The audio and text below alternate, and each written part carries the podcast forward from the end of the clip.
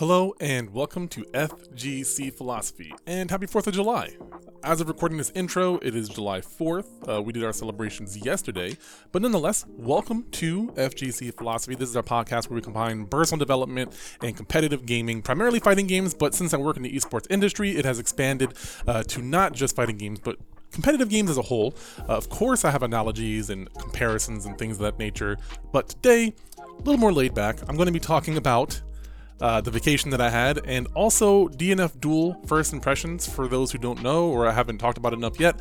Uh, a new fighting game came out. I actually uh, was gifted the game by a member of the community, and I've been playing it a little bit. And I, I share my thoughts uh, right after finishing my stream. Just for some context, this is going to be a, a clip or a part of the live stream podcast that I did. So I'm doing the introduction now, and then we're going to get into the actual conversation. If I feel the need to do so, I might add a little bit of context uh, in post production.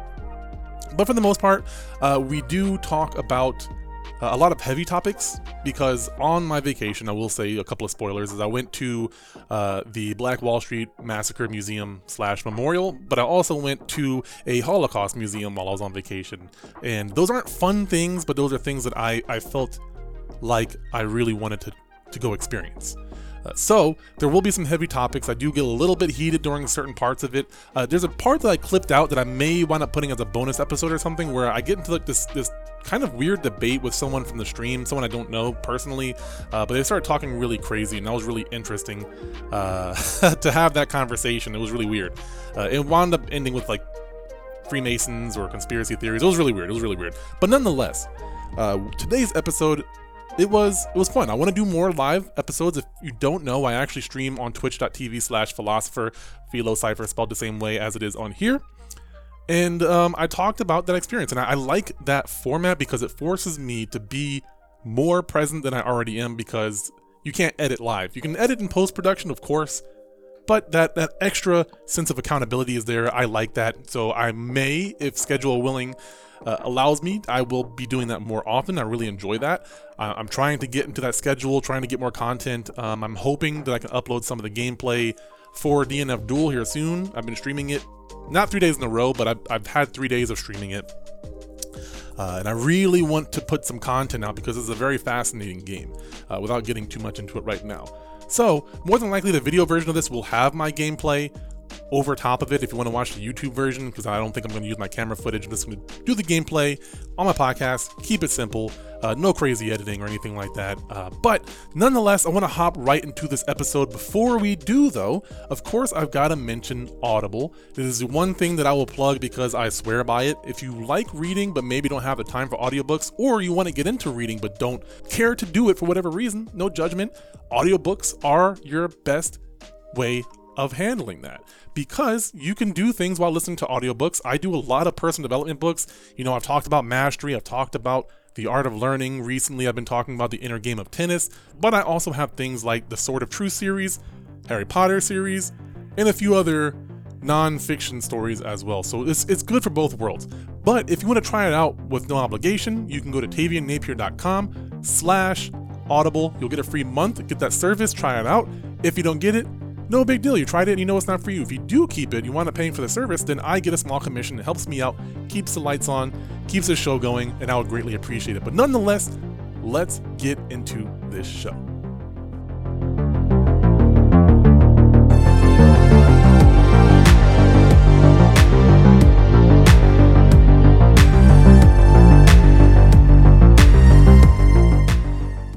What's going on, guys? Welcome to a live episode of FGC Philosophy.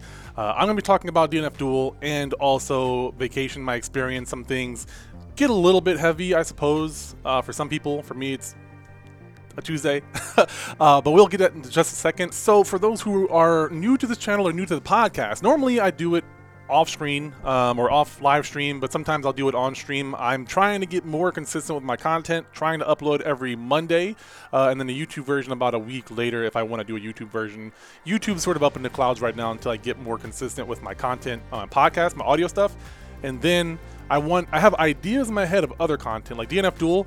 I would like to make some content for that, but uh, nonetheless, my point is, I am here. I love fighting games. I love person development. I love philosophy.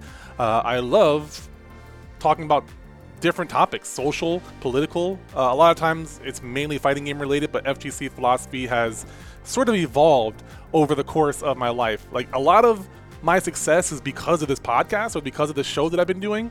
For those who don't know, I work at a couple different colleges, but the biggest one that I'm happy about is uh, Western Michigan University. I'm the esports coordinator there. Uh, there's a lot of big shifts, so I'm basically going to be seeing the whole entire program more than likely, as long as the budget goes through. I'm waiting for that. Uh, but yeah, I've learned a lot, and my my resume was in part my, my content, my YouTube videos, and my my locals, and the people that did the esports program wanted to hire me and that opened up so many more doors. I started doing more commentary. I started traveling more um, before the pandemic happened and everything but nonetheless my point is, that i have a lot of experience in the esports industry and i've sort of been shifting to not just fighting games because uh, esports is my career. Fgc is my personal interest. So yeah fgc organizer podcaster esports coach family man yep yep. I do a little bit of it i'm a renaissance man right?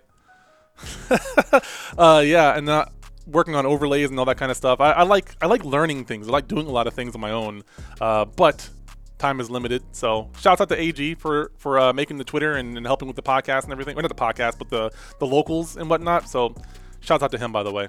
But nonetheless, uh, the first topic I want to get into is DNF Duel because it's fresh in my brain right now. I've been playing it, uh, what, like two hours or so now. Let me let me check how many hours I have in Steam on this game. 5.9 hours. Okay. I think I might have left it running at some point. Oh, it's running right now, actually. Let me close it down. Let me close it down. All right. So, DNF Duel. Where do I want to start with this? Now, I'll start with the the gameplay and the gameplay mechanics. For those who haven't played this game, it's been somewhat controversial because it has easy inputs and I am personally okay with that. I'm currently utilizing those rather than the, the traditional like DP inputs and quarter circles and stuff like that. When I if I get to the degree where I want to optimize my mana usage and stuff, then I might go around to using that. But right now, it's just fun trying to figure out what the characters can do. I'm able to bounce from character to character a little bit quicker and just mess around with everything they have and be like, okay, these are all the moves that they have and then now that I'm more situated, I can I can be more optimal. But right now, I can kind of just like pick up a character, play it around, play around with it, and be like, oh, this is how that character works. This is how this character feels, and I I love that because it allows me to get to the the more fun part of it, the chess aspect of the game. Like once you have the mechanics down, then the chess part, the strategy part opens up, and that's for me, what's most satisfying is being like, I know what you're gonna do. I'm gonna do this to counter it. Like I'm gonna be, I'm doing this. I'm gonna have this kind of pressure. I'm gonna mix you up. Uh, mix-ups aren't really my my favorite thing, which is probably why I don't lean too much towards it. Uh, but it is very much part of this game, but it's different because there's a block button. So there's the game is very refreshing because it's it's plays so differently. I think the closest game you can compare it to is Granblue, but I didn't really get too much into that game. But I do know that it's similar to Granblue, Grand Blue, but like more over the top. Like it's just bigger buttons, crazier, crazier combos. I think. Uh, I don't know. Granblue just didn't like do it for me. I don't know if it was like the fantasy setting or what, but it just wasn't my thing. But this feels closer to Guilty Gear, which I do like that aesthetic. It's really cool, um, but it's more grounded in terms of your movement options. So you don't have a double dash or air, like you don't have an air dash, you don't have an instant air dash, double jump, except for Kun, Kun, uh, Kunoichi, I believe. Uh, maybe another character. Um, Dragon Knight does have a flight mode, so I don't know if you consider that an air dash after you go into flight mode. So there are some options, but it's very niche to that character. It'll make sense within that character. Outside of that, you can't air block. Uh, and that's messing me up a lot because I see anime game and I think Guilty Gear and I'm trying to air block or, or Marvel. Like it feels kind of like a Marvel. It feels like a grounded Marvel to me more than anything else. Uh, but like with easy inputs. And people have compared it to Power Rangers, and I think the way the game plays in terms of like inputs, very similar. The way the game feels to me doesn't feel like it, and that's a really weird thing to say, but like the way the combos feel when you land and everything, they just it's it's more of a feeling thing. I can't currently articulate why it doesn't feel like a, uh, Power Rangers to me, Battle for the Grid, but it, it feels better to me. Like Power of the Grid feels not clunky. Um, I don't know how to put Battle for the Grid. Like it, it feels a little bit more stiff, right? It, when you learn the game, it feels a lot better. Like there's certain characters, like I think it's RJ, the the Wolf Ranger. He's really cool. I love that character, but it just it's not as a fun of a feeling to me, and I don't know how to make that any better, how to how to word that any better than I already am. Um, but yeah, in terms of the mechanics, I think it's pretty rich. I like the mana usage system. I think that's really fun. Uh, it rewards you for having better inputs if you like mana regeneration is faster if you're willing to actually uh, do the inputs. Yeah, and DNF does feel very freeform. I think that's a really good point. Um, I I feel like uh, for me, like Nago was a, free, a freeform character where I can play him and just be like, oh, I can probably do this, and then you know do that. And this game, I at first playing the beta and not having any context as to how the game works, I was like, this feels very limited because I don't know what the heck the buttons are. I tried looking it up online, but like I just didn't have enough context to understand how everything worked. After watching a bunch of videos when the game came out, because uh, I didn't have any intention of getting this game until I had more money, uh, but shouts out to Neelith for picking it up for me. Um, I I watched a lot of it and I was like, this game does look very fun. It looks very rich. And it looks like there's a lot of options. Like I didn't know there was OTGs. I didn't realize the, the conversion was a thing where you can basically Roman cancel in a way.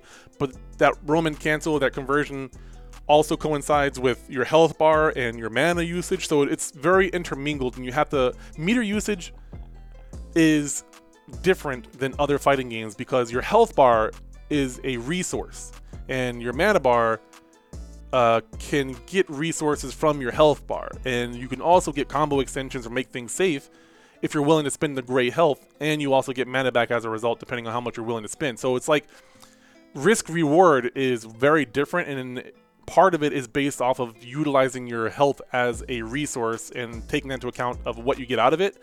Some characters play around that, like Berserker feels sort of like Nago to me with how he utilizes health. It's not the same thing, but like that risk reward of like I'm going to lose health if I don't do things properly, but I get health back if I do things properly. Um, it, that's personally very satisfying to me. That's one aspect of the, of the game that just like uh, I, guess it's the Dark Souls in me, right? I don't play Dark Souls too hardcore except for Elden Ring, uh, but I know there's people who just love to try hard in that game, and I think I don't see it as try harding. I just see it as like an adrenaline rush. It's like you know skydiving or something like that. It's just fun to me to do that. Like and it's rewarding when I win. Um, but there's other characters that are really fun and cool. Like Grappler looks really interesting, but I think he's going to be a hard character to play. I predict he's going to be a good character, but you have to be good in a specific set of skills. Like you have to be able to read people. You have to be able to like whiff punish. Um, you have to be able to uh not have good execution per se, but like have good confirms, right? Because he has easy confirms in my opinion. But if you if you're not calm with him, if you're not paying attention to the situation when you get a touch, uh, he can do some pretty big damage, and he can also armor through some moves. And then if you think like he's like a neutral rock paper scissors. If you think they're going to do a low and beat your armor, then you do the low crush. If you think they're going to press a button to try to get through you, then you armor through it and do that. Uh, you also can do like a parry right? If you think that they're gonna press a button and you know they're gonna press a button and just like parry it and like pull them in and just like body them, like reuse uh, V Trigger two, pull them across the screen, like get down here. It's it. I think he's a character that's going to be. It's going to take a while for him to actually be higher tier, and until then, I think he's going to get placed around B tier because it's so hard to play. Uh, but I think the higher level players are going to figure out a lot of cool stuff. But like lower level players, lower ranked players, might not have as good of a time with him because he's going to be hard to play. I feel like um, there's certain characters that I think are going to be hard mechanically, and certain characters are going to be hard strategically. Grappler is hard strategically, but easy execution for the most part. Like I don't think anything is too hard for him in terms of inputs. And then there's characters like Swiftmaster, where he's bonkers. He just has a lot of stuff. He's fun. He's really really fun. I didn't think I'd like him like he looked cool. Like I was like, he looks like a cool character, but he just looks over the top. But after playing him and just like getting a feel for him, uh, I don't know if I'd consider him a set play, but he kind of is a setup character because he has like the wind orb. I haven't looked at his breakdown, so I don't know. I haven't done any of his trials, but I feel like he's one of those characters. Him and Dragon Knight are like set play characters that can set up stuff on the screen and do things. Uh, I think Inquisitor kind of falls into that, but she's more of a basic version of that. Um, but yeah, there's a good variety of characters. I I could be wrong with a lot of this, but just from what I've seen, I really think that this game is going to be a very character matchup heavy sort of meta.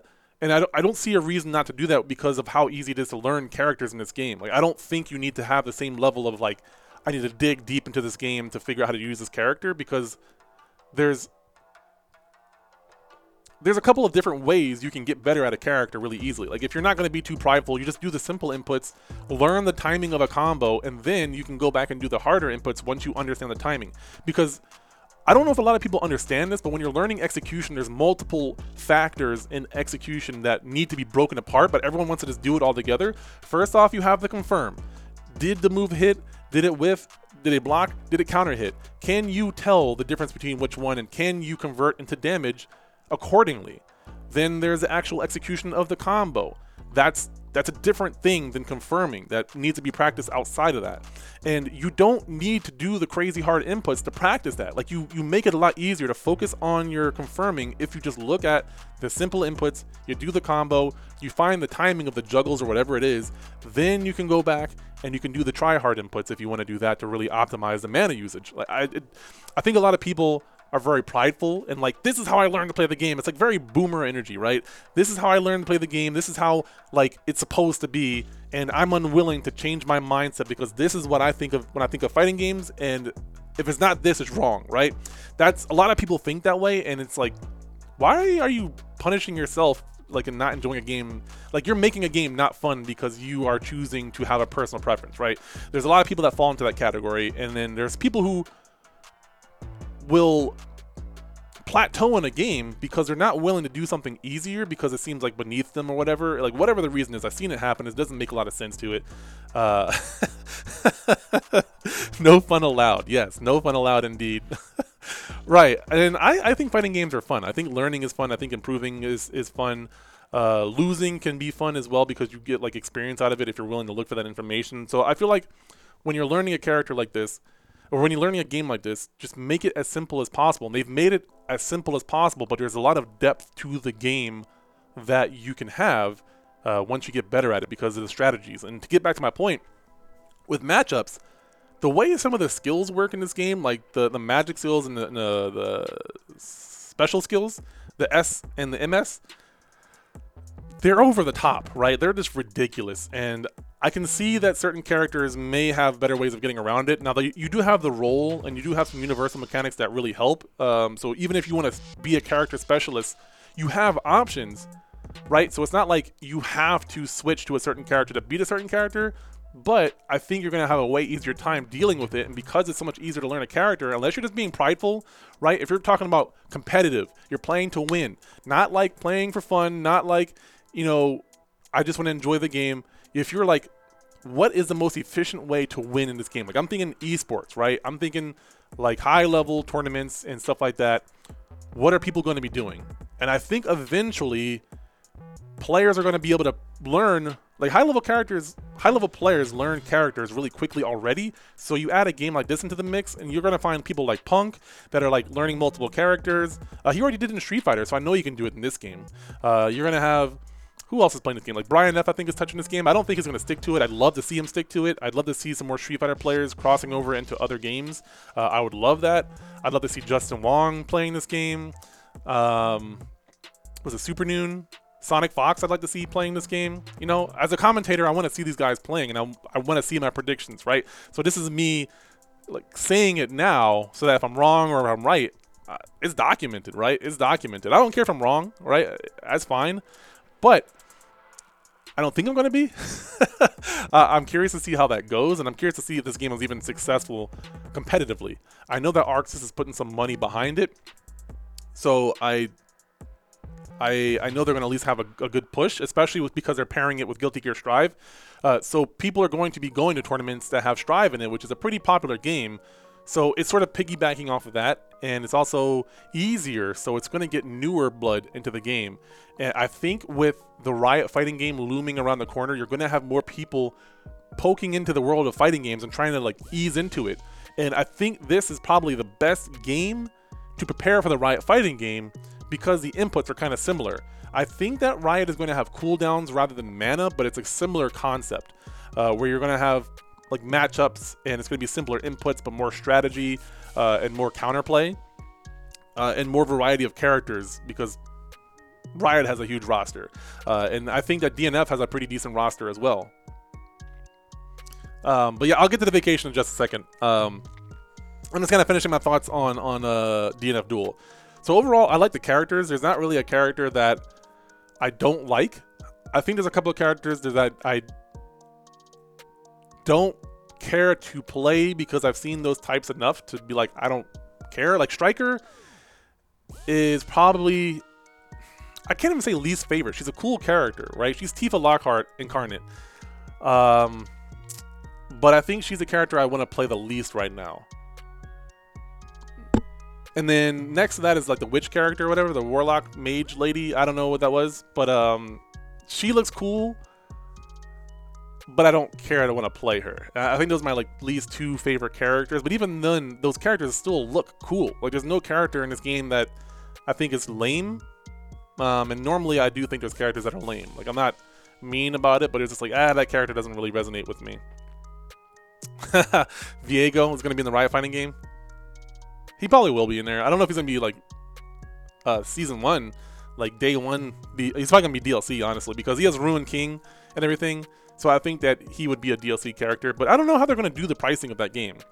Uh, but anyways, yeah. So overall, I think DNF Duel is a really fun game. I think if you're newer to fighting games, then this is the perfect game to get into it. One of the reasons why I wanted to get into this game is to teach more people how to play fighting games because execution isn't a factor in this game, so I can help players focus on other skills that will help them play overall better. Like there's there are so many people who focus on the wrong things when they're trying to learn a game and they never circle back to those skills and they just have like a really lopsided foundation so they never they like always plateau in games like i i will plateau in fighting games because there's a certain threshold of time that you have to invest into it to get better uh, but I can still improve without playing the game because I'm like thinking about it. I'm I'm visualizing the game. So even when I'm like a week or two or a month away from the game, I can still come back to a game and it might I'll have to warm up, right? I'll have to warm up a little bit and play some matches or you know hit the lab, but I'm very confident in my ability to not like atrophy in fighting games that I don't want to atrophy in, mainly Street Fighter, uh, Marvel, and um, Strive now, right? Strive as well. So I I want to help people do that. And I think this game is going to be a little bit easier, hopefully, to help ease people into that. So I don't know if I'm going to make content or just like live stream. Uh, I've live streamed all of my gameplay in this game so far, and I'm going to try to continue that trend so that I just have this content when I try to teach people. Um, and I can kind of like circle back and, and, teach people how to play the game, but I'm sort of feeling it out and learning it right now. And yeah, I do agree that the theory crafting in this game is a huge improvement. I I think that that's going to be a trend in certain kinds of fighting games. Not all, but I, I think certain kinds of fighting games, uh, Riot, you know, Project L being one of those games. This game is definitely that. Um, I'm curious to see what other fighting game developers are behind the scenes making some games. But overall, I think this game is fun for all fighting game players. I think you have to let go of certain aspects of the game because I, I think it's going to be harder to learn for old heads if they don't let go of how they think about fighting games and just play it for what it is. But uh, if you're newer, you're trying to get into fighting games, you don't like all the pretzel mechanics, you don't have to do those. You can just do the simple mechanics, and the game still feels just fine. Uh, there's a lot of depth of mechanics that you can utilize. So even though the motions aren't part of the equation. There's still a lot of button presses and things and combinations that you have to do. Uh, so you still have to get that timing and that rhythm. Uh, and that's it's not hard, but it's not easy either, right? It's just it takes some getting used to. Like there's certain combos that like I can do in my head, but my biggest struggle is usually remembering long strings. So it takes me a while to remember longer combos, and like I'll just have to take a break before I I like keep hitting my head against the wall because it's like my mind is not in the right place, and so I have to just sort of reset, and that's something I've learned to work around, and then I'll like think about it outside of the game. But uh, to recap, I'm loving DNF Duel. I think it's a fun game. There's a lot of cool characters. Um, I don't think people should take it too seriously. Just sort of try things out and play the game. Um, I would recommend if you're trying to actually get better at fighting games, don't mash. I, I think this game is really easy to mash out certain things. I think it's really easy to mash out combos. But if your goal is to get better overall in fighting games, don't just mash it out. Uh, you can mash it out to find the timing to see if you can do something, like that's different. But if you're trying to actually learn a combo or learn some like execution, just do it slowly, right? The more you get used to it, the more you can tighten it up and find that timing, right? Uh, online, you want to mash it a little bit more just because rollback or, or like, you know, drop frames are a thing. Uh, but when you're practicing, you have like see how much time you have to confirm something. Like take a take a button, like press your your sla- like your light button, your A button, and then do this. Like every character has an AA. Press A and then press the second A as slow as possible, and just see how long, how much time you have. And then after you see how much time you have, see if you can react to it when you see the hit like flash or whatever. Like when you recognize that it hits, see if you can combo into that. If you can do the AA, then you should be able to do every other button that the character has because most buttons are very, very active. Um, so try that out. Let me know what you think.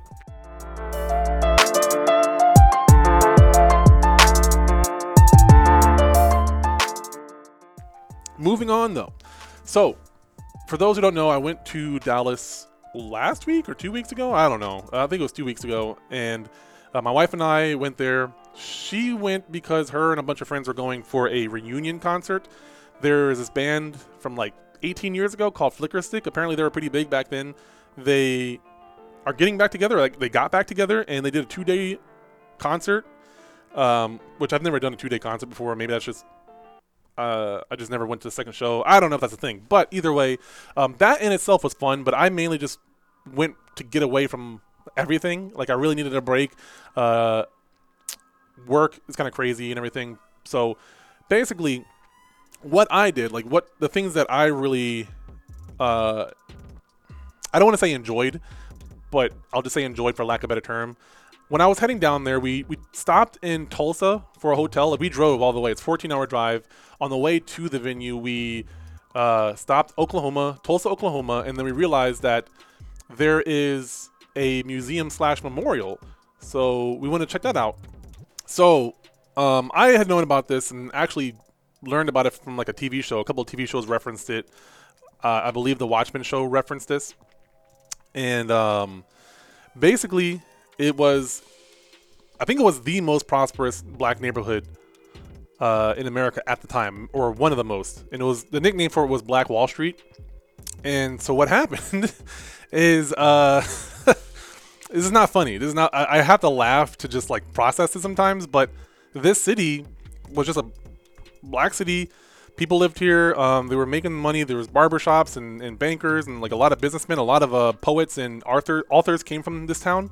Uh, it was a really, really booming city. And what happens is basically a bunch of angry uh, white people come through and just burn down literally the whole entire city. Like this is what it looked like before, and then this is what it looked like afterwards. And they just killed tons and tons of people. So this was a uh, hundred years ago now, but that's like two generations. And, and so what sucked is I got there and I didn't realize I had to make a reservation. So I got there on Friday. We drove on Thursday, stayed overnight on Thursday in Tulsa. On Friday, I was like, let's stop by this before we leave. We had to make a reservation. So I was like, fine, I will come back to that um, on our way back. So we stopped there on our way back from the event. And I'll get to my other thing in a minute as well. But yeah, so uh, I wish I had brought my pictures and uploaded them because I took some pictures of the, the museum. But um, you just basically learn the details of what happened there and how there were so many great minds that lived there, and a lot of people were just like a whole entire town wiped out. And the reason this is important is because like I so on one side, my wife's side is like there's a lot of right wing conservative people. Um, and I see a lot of that on my, my Facebook page, which I don't get on Facebook, but maybe once a week, or I'll use a messenger app. But it it is really hard to articulate to people who just don't understand like I'm not one for saying you have white privilege. Like, it's very rare that I will call someone out and say you have white privilege. But then there's people who don't seem to understand that I'm not saying that you are just inherently privileged because you're white. I'm saying there's certain situations you're not put in because you're white. Like, you're never going to have to worry about someone thinking you're going to rob them because of the color of your skin. You're not going to think that someone is going to like hurt you just because of the color of your skin. Uh, you're not going to be denied jobs or, or snubbed in certain kinds of ways because of the color of your skin. Like there is some caveats to that nowadays, but for the most part, there are things in place, and people call it systemic racism, and that's essentially the case, where there's a lot of people who don't understand. I call it generational pain, right? Imagine and this is something I like. I want people to do this thought experiment, especially people who don't understand like the black struggle. Imagine you come to this country, like imagine you're a descendant, right? And you're visualizing your history, and you you're the first person here that came here was brought here by by force, right? They were a slave. Then they had kids and their kids were slaves. Then they had kids and their kids were slaves. And then they had to be forced to fight in a war because they're slaves and they don't have a say in it. And then they get freedom. They get told that they have freedom. It takes two years before they get actual freedom. And then they get actual freedom and they're having kids, right? They're the, the free slaves. Um, you know, they're still waiting. They're still being enslaved. They're told they're not going to be slaves. You're trying to escape and you're getting murdered even though you're legally not supposed to be a slave anymore. It takes two years before they finally do something about that. Then, after you're finally technically free, what happens? They do like this. They burn down your city. They they don't let you do things. They segregate you, and it takes forever for your generation to deal with this. So how do you generate generational wealth when people are tearing down your cities? Like, what do you do, right? Think about that. You're a, you're a descendant of one of these people, and you don't understand why so many black people are angry and frustrated with the system when it's like, for years we've been held back, and you're telling me that there's nothing wrong. And as a black person, you inherently feel very paranoid that the world is out to get you, that America is out to get you, that cops are out to get you. The cops are the boogeyman for a lot of black people. For me, I have panic attacks as an upstanding citizen. I have panic attacks when I see a cop, even though I know I'm not doing anything wrong. And there are people who just don't get it. Like they don't get it. I'm not saying that you need to, to give me special privileges. I'm not saying that you need to treat me a different kind of way. Just let me like understand my struggle, understand what happened to my generation and, and how much that holds us back from having success. Like there are absolutely a lot of black people who they they pigeonhole themselves, right? They don't there's a very much a crab mentality in a lot of black people, but they've been conditioned to feel that way. They've been conditioned for so long to feel like they can't do anything because the government is out to get them. And they're not technically wrong. So a lot of people a lot of black people they don't get depressed they get angry instead because it feels very hopeless but instead of just giving up they lash out. They learn how to survive based on their circumstances. Some people will deal more with crime because they don't feel like the system works for them. So you grow up in generations of generations of being told that this is how your family was treated but then it's not acknowledged by history books. It's not acknowledged anywhere in the history books for a lot of this stuff. Like black wall street they don't talk about this. Why? Multiple reasons i'm sure. But then after that, after more and more people are realizing stuff like this, stuff like the, the Black Wall Street Massacre, right? What do they do? They they start talking about CRT, critical race theory, right? They start talking about how we're trying to teach kids that you know we're trying to teach white kids that they're horrible and they did horrible things and like I, I don't know how much you guys know about CRT. I'm not going to delve too deep into it right now, but you see people actively trying to hide the history of what happened in America to your race. And then what they're doing is like they're saying they're trying to hide it behind CRT when like this is history. This isn't CRT. This isn't a theory. This happened and it should be talked about. And there there's someone that asked me like how old do you think you should be when you talk about this kind of stuff? And I said a lot of this should be talked about before you graduate high school. I'm not talking about critical race theory. I'm talking about history. History. What happened to people and understanding that kind of situation. There's a lot of people that after they graduate, that's it. They don't learn more about history. They don't get any more context. So you have these racist people teaching other racist people, and they never learn in school what actually happened. And they just have this whole perception that white or black people are just lazy people and they have it great, not realizing how much struggle that their generations have had to deal with. And it's really hard to accumulate generational wealth or generational knowledge when people keep beating the shit out of you, both literally and figuratively, right? How do you grow as a person when you feel like the world or like the country is out to get you? And it just frustrates me so much. And like just seeing this, it, and that's why I, I was hesitant to say it's like a good experience or I enjoyed myself because I, you know, me and my wife both win, right?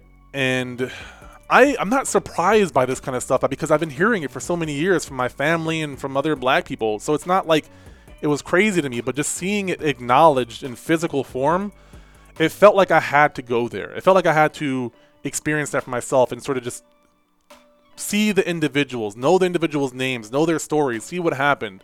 Um, it, it's it's something that I'm thinking about more and more as I grow, and um, also this is the same weekend where Roe v. Wade was overturned.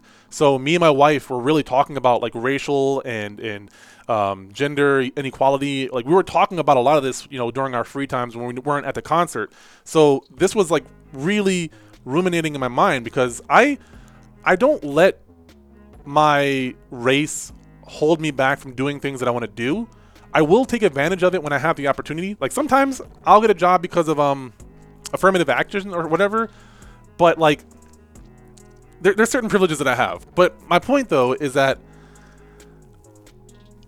we had a lot going on in our mind. We had a lot that we were trying to process. Um, I almost I had found out about Roe v. Wade from my wife, and I almost didn't want to tell her. Like she she's um as a voter, she's pro-choice. As an individual, she's pro-life, right? So like if she ever got to put in that situation, she probably would never get an abortion. But both of us, we well, we both both signed a petition in Michigan to um, make sure that pro-choice is still a thing in in Michigan. Our governor is cool with that. Now, again, if you have different political views, that's fine. But like, I, I don't I don't know how much I want to get into politics, but I, I'll I'll maybe circle back to that in a little bit. But so I will say because I'm a glutton for pain, I didn't just go to this museum. I went to another one. In Dallas, there is a Holocaust museum that was right near the venue. So, you know, why not prep myself for going to the Tulsa uh, museum by going to the Holocaust museum and seeing another horrible treatment of, of individuals across a span of time and just learning about that. And I, I, I learned a good bit about this. Ironically, you learn a lot a lot about this in high school. Um, I guess because it didn't happen in America. I don't know but you just it hmm how do i word this on one level i feel like i'm so desensitized to all of this that i'm not surprised by any of it there but there's also a part of me that just feels incredibly angry right like it's something that I pay attention to because anger is an emotion I don't tend to let I don't leave it unchecked. I will use anger to emphasize things a lot of times, but I don't let my anger make decisions for me. If that makes sense. Like I have a buffer in my brain, but I feel this anger uh, going to these museums and recognizing these situations and how I don't feel like it's impossible for this to happen again. Right? That's kind of the theme is that I I am a weird individual. I, have had a, a chance to live a life where I'm an outcast to white people and to black people. I talk about this from time to time on my podcast, but essentially, you know, I grew up in a predominantly black area when I was younger. I got picked on a lot because I acted white. Uh, the backstory behind that is one, I watched a lot of TV and sitcoms, but two, my dad is from Jamaica. He's an immigrant, and when he moved here, he taught himself how to speak with an American accent. So my mom's from the hood, like she has a hood accent. I didn't really catch on to that. Uh, none of my siblings really did. But then, like all my mom's siblings uh, and their cousins and stuff like that, nieces and nephews, they all were from that area. So I was always around this. I was always around like lower income areas, around violent areas, high crime areas. Um, you know, when we were younger, one of our pastimes was like busting into foreclosed houses and like just finding things to take, right? So like as an adult, I realized that oh, that's pretty terrible. But like I was around that sort of thing, and I sometimes conducted myself in that behavior if I felt like I wasn't going to get in trouble, right? And but being an outcast because you act white, it it allowed me to have this weird middle ground where I could recognize the faults in people despite their race, right? I, I recognized that there were commonalities, you know, or stereotypes in a lot of black people that I was around, you know, a certain kind of person. And it's not even like as I got older, I realized it's not a black thing or a white thing, it's a cultural thing. You grow up in a certain kind of environment where there's a lot of crime, you get desensitized to that, and eventually you might, if you feel like you don't have other options, take part in those activities. And that really helped me to grow as a human being and be more empathetic and be more understanding, but also understand what I, as an individual, as me, as Tavian, what I wanted out of life and who was I going to be. And um, a lot of times, my my blackness was questioned by other black people, including my mom. uh, that was something that I to this day still um, am dealing with, right? And it's not something that I can't handle. I can handle it just fine, but it is it is frustrating when you are actively helping people of color to be better human beings, but then people are, are challenging your blackness, right? It's it's a little insulting, especially when it comes from people that you know.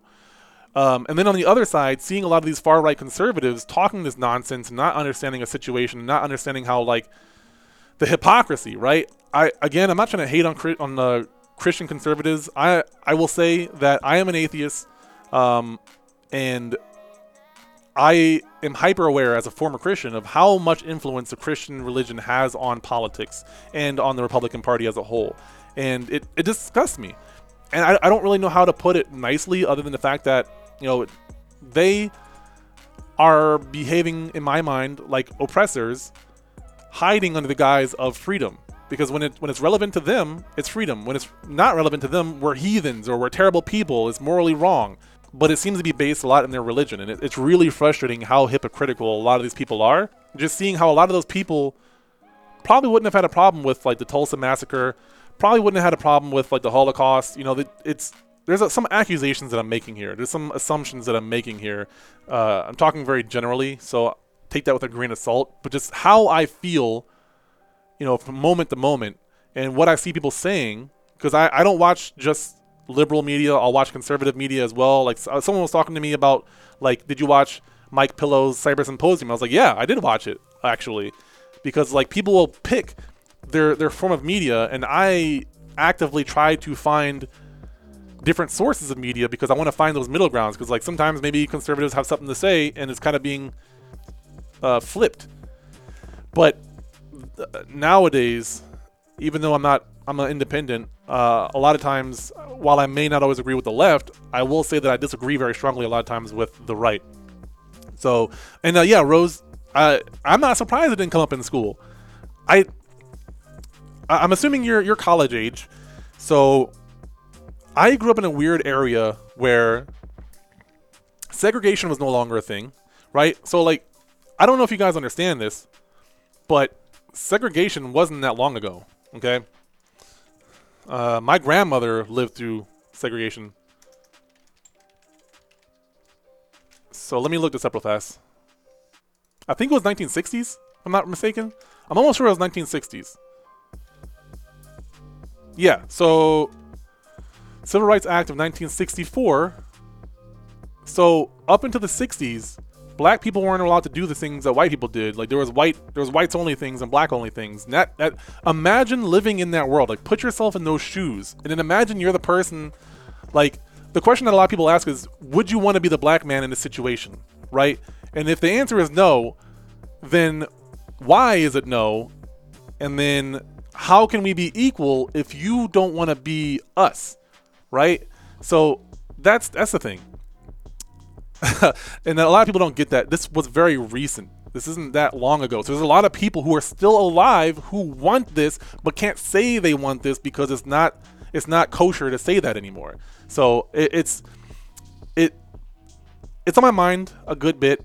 Um, not to the point to where it's like taking over it, but one of the next steps in my life is getting involved in politics and trying to figure out where I fit in that uh, after you know I get my career settled because I'm I'm sick of this shit. I'm sick of things happening the way they happen. I'm sick of fake politicians. I'm sick of a lack of accountability. Uh, I'm sick of people saying they're going to do things and not actually doing them. I'm looking at you, liberals, uh, liberal, uh, oh my god, liberal politicians, right? Not just liberal civilians, the politicians that are doing it.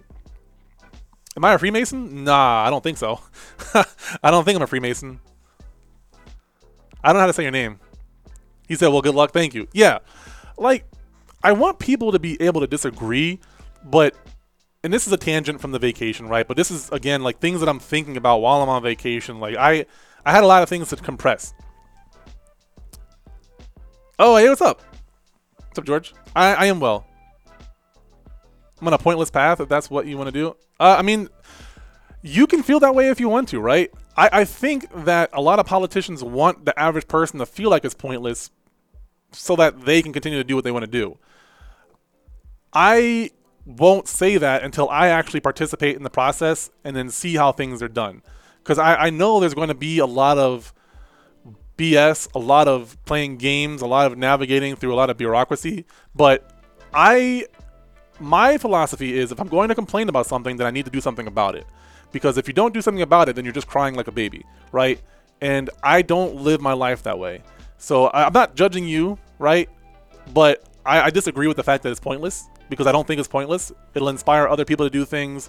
Um, I will learn more about the political process. I'll be able to teach more people about the political process. So there's there's things that can be done, right? And I still have my own business. I still have my own coaching and stuff like that. So I'll be able to still work on influencing and helping people grow as human beings rather than just playing this political game and trying to win a popularity contest. I care more about just my own life. I care about the well-being of pretty much everybody. Um, my son's going to grow up in this world. My wife is living in this world. My family, my uh, niece is growing up in this world. There's a lot of people who are struggling. So uh, I want to help those people. Like even outside of politics, the reason I became the phil- philosopher, the reason I became a life coach, the reason I started working on like public speaking and making content is because I want people to stop hating life and live it to the best of their capabilities. Right? There's a lot of people who grow up depressed that don't have to. There's a lot of people who grow up hopeless or directionless that don't have to. So, like, again, you live your best life, but it's not pointless to me. It's totally not pointless, and I, I 100% disagree with what you're saying. Uh, you're allowed to feel that way. I'm not offended. I'm not bothered by it, but I will 100% like argue against that every single time. But yeah, so that's what politics has to do with it. Uh, I've gotten pretty far off topic. Uh, I will say the concert was really good. I do have a funny story. It's funnier now that I'm not in it. So when I went to the concert, the first night, I um I'm not a big guy for like loud no- I'm a big guy. I'm not a guy I'm not big on like loud venues and stuff like that. So my wife was hanging out with her friends and I was like I'm just going to chill in the back and hang out. and my mistake was okay, two things happened actually.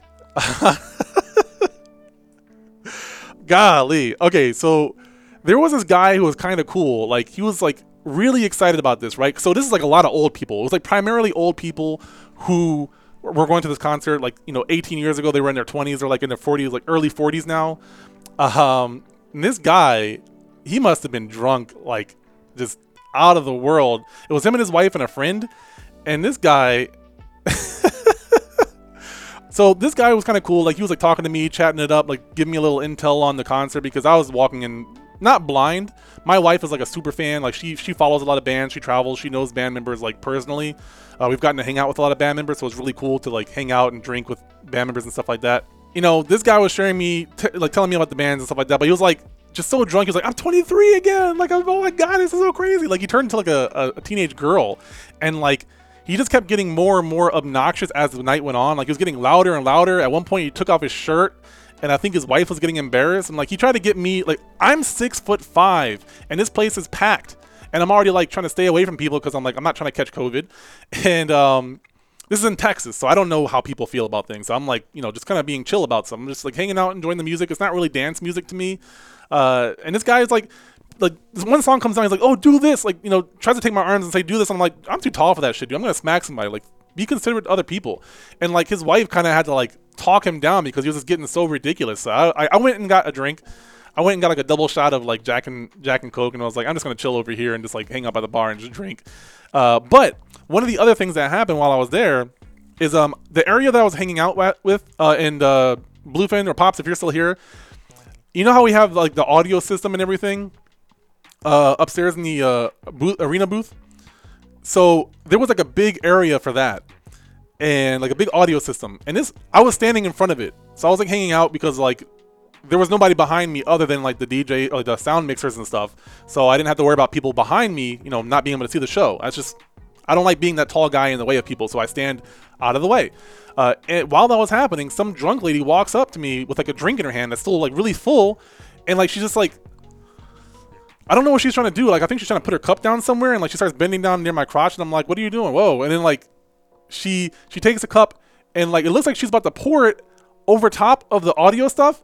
So like I didn't think at this moment. So I like I took her hand like open hand, and I was like, "What are you doing? No, no." She's like, "No." I'm like, "No. What are you doing? Don't put that there." Like I just went into work mode out of nowhere. I was like, "Go put that in the trash can or something. What are you doing?" Like no, you're gonna ruin the show for everybody else. Get that out of here. And sh- like, she just kind of saunters off all drunk like. And I'm like, what is happening here? What is going on? um, so yeah, that that the first night I kind of was really annoyed by the time I got done. I don't think I have social anxiety or anything, but big crowds of people overwhelm me, and in loud noises, uh, like over a prolonged period of time, will overwhelm me. So like when I go to a fighting game tournament, I'm enjoying myself, I'm having fun, I'm socializing, I'm doing things, but like the sound of the crowd and the sound of all the noises, eventually I'll have to step aside and like either put some headphones on or just kind of like meditate or something to recenter myself. Otherwise, I just get like kind of anxious. I don't know. And just being there with that guy and the concert and people just like all over the place. The first night, the music was good. And that was about it. Like hanging out there was that wasn't that great. Uh, but then the next night was way better. All right, thank you so much for listening to this episode. If you did like this episode, make sure you do like it and subscribe to the podcast wherever you listen. Of course, the best thing that you can do to help me continue to get more exposure, to get this out there more, uh, is to leave a review. Let me know how I'm doing. Don't worry about hurting my feelings, I can take it. Uh, let me get some constructive criticism on how I can improve.